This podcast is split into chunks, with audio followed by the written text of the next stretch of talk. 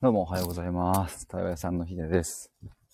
えっ、と、今日はですね、聞き聞き手の心得5つのポイントということで、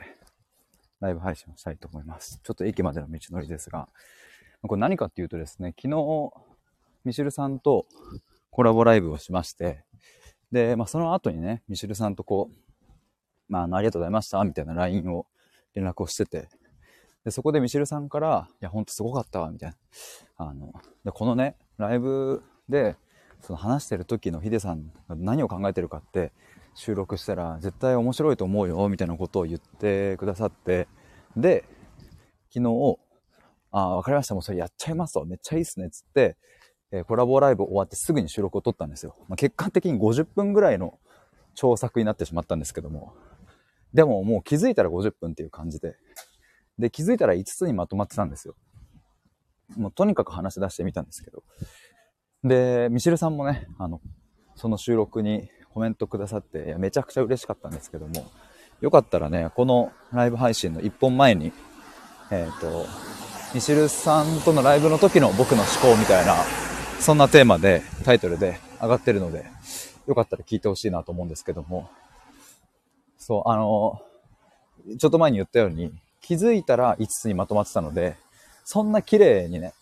えーまずポイントが5個あって、みたいな、そういう収録ではないんですけど、ただそれをちょっと昨日話したので、今思い返しながら、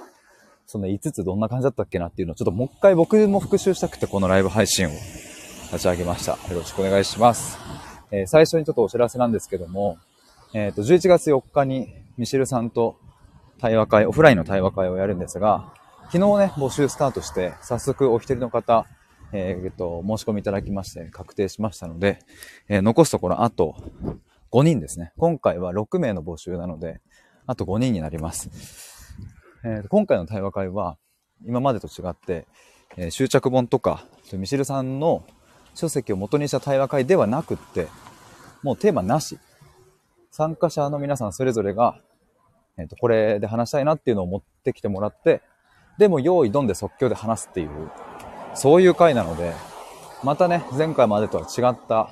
面白さがあるかなと思いますので、で、まあ、先着順なのでね、残り5名なので、もし参加したいなという方は、お早めに僕の公式 LINE からご連絡ください。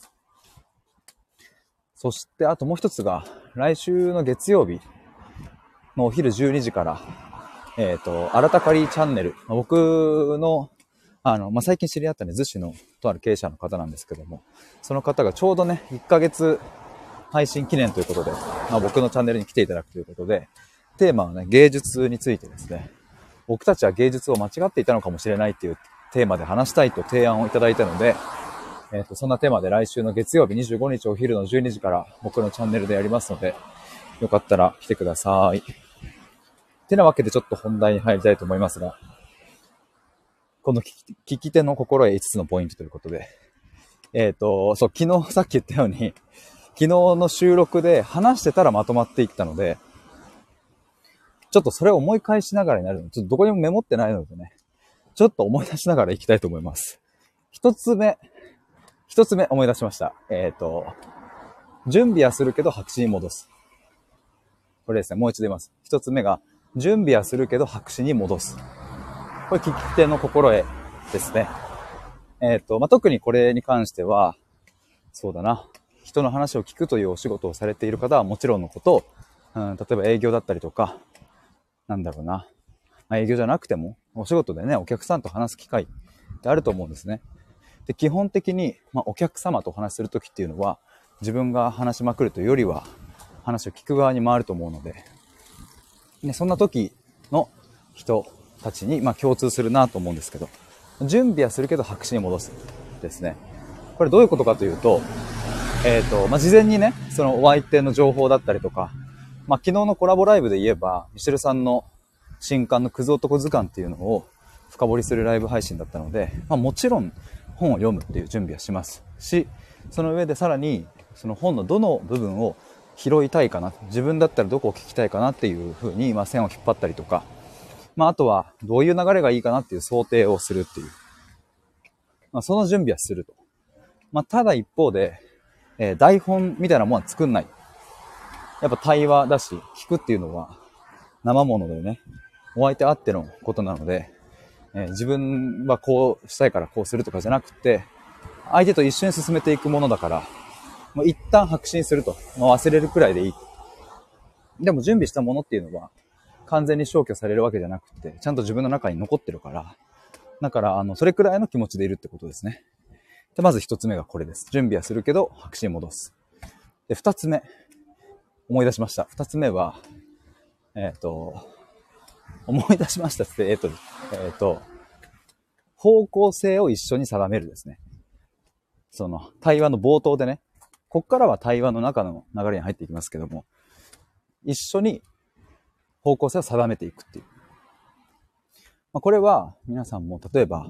誰かのお悩み相談を聞くときにも活かせるものだなと思いますけれども、ちょっと相談乗ってよって言われたときに、まあ、いきなり本題の話を聞くんじゃなくて、例えばね、あの、どうしてこの話を私にしようと思ってくれたのとか、あの、なんか相談しようと思った背景についてまずちゃんと聞くってことですね。でそうすると、あの、実は他に相談できる人がいなくってとか、そういう話が出てきたりします。となるとね、他の人には相談できない話を私に持ちかけてきてくれてるんだっていうのが、まず一つわかるわけですね。でその前提を知った上で、どんな話をしたいのか？っていうことをまた聞いていくと。まあ、するとね、あの、その人のお相手の本音っていうものが出てきてね。っていう感じで、あ、じゃあその方向性で話を聞いていけばいいのかっていうのが、まあ、わかるっていう。まあ、昨日のミシェルさんとのコラボライブの冒頭でも、まあ、僕ね、そうやってこう地固めっていうんですかね、この、この方向性で話すといいかな、みたいなのを探っているので、もしよかったらそこを聞き直してもらえると嬉しいなと思います。二つ目が、えっ、ー、と、一緒に方向性を探るっていうことですね。いや、ここから覚えてるかな三つ目。三つ目が、えっ、ー、と、流れに抗わないかな。流れに抗わないです。三つ目、流れに抗わない。これも昨日のミシルさんとのコラボライブを聞き直していただければ、あの、嬉しいなと思うんですけども、例えばね、昨日だったら、僕がこここ聞きたいなっていう風に用意していたポイントはいくつかあったんですが、その本題に入る直前にね、ミシルさんがリスナーさんのコメント拾ったんですよ。で、その拾った内容っていうのがクズ男図鑑にまさに出てくる内容だった。ただ僕はそこを聞こうとは思ってなかったんですね。線は引っ張ってなかった。ただそこの流れっていうのは、そのリスナーさんがコメントしてくれたことと、ミシェルさんが拾って、そっちの流れに入っていってるから、一旦そこを拾っていくっていう。あ、それなんかクズ男図鑑にも載ってましたよねっていう風なパスを出していくっていう。これ流れに抗わない感じですね。で、まあそうすると、こう自然な感じでね、次に繋がっていくのでっていう。これもし皆さんに活かすとすればですね、まあ友達の話やを聞いてたりとか、お客様の話を聞いていたりとかするときにも、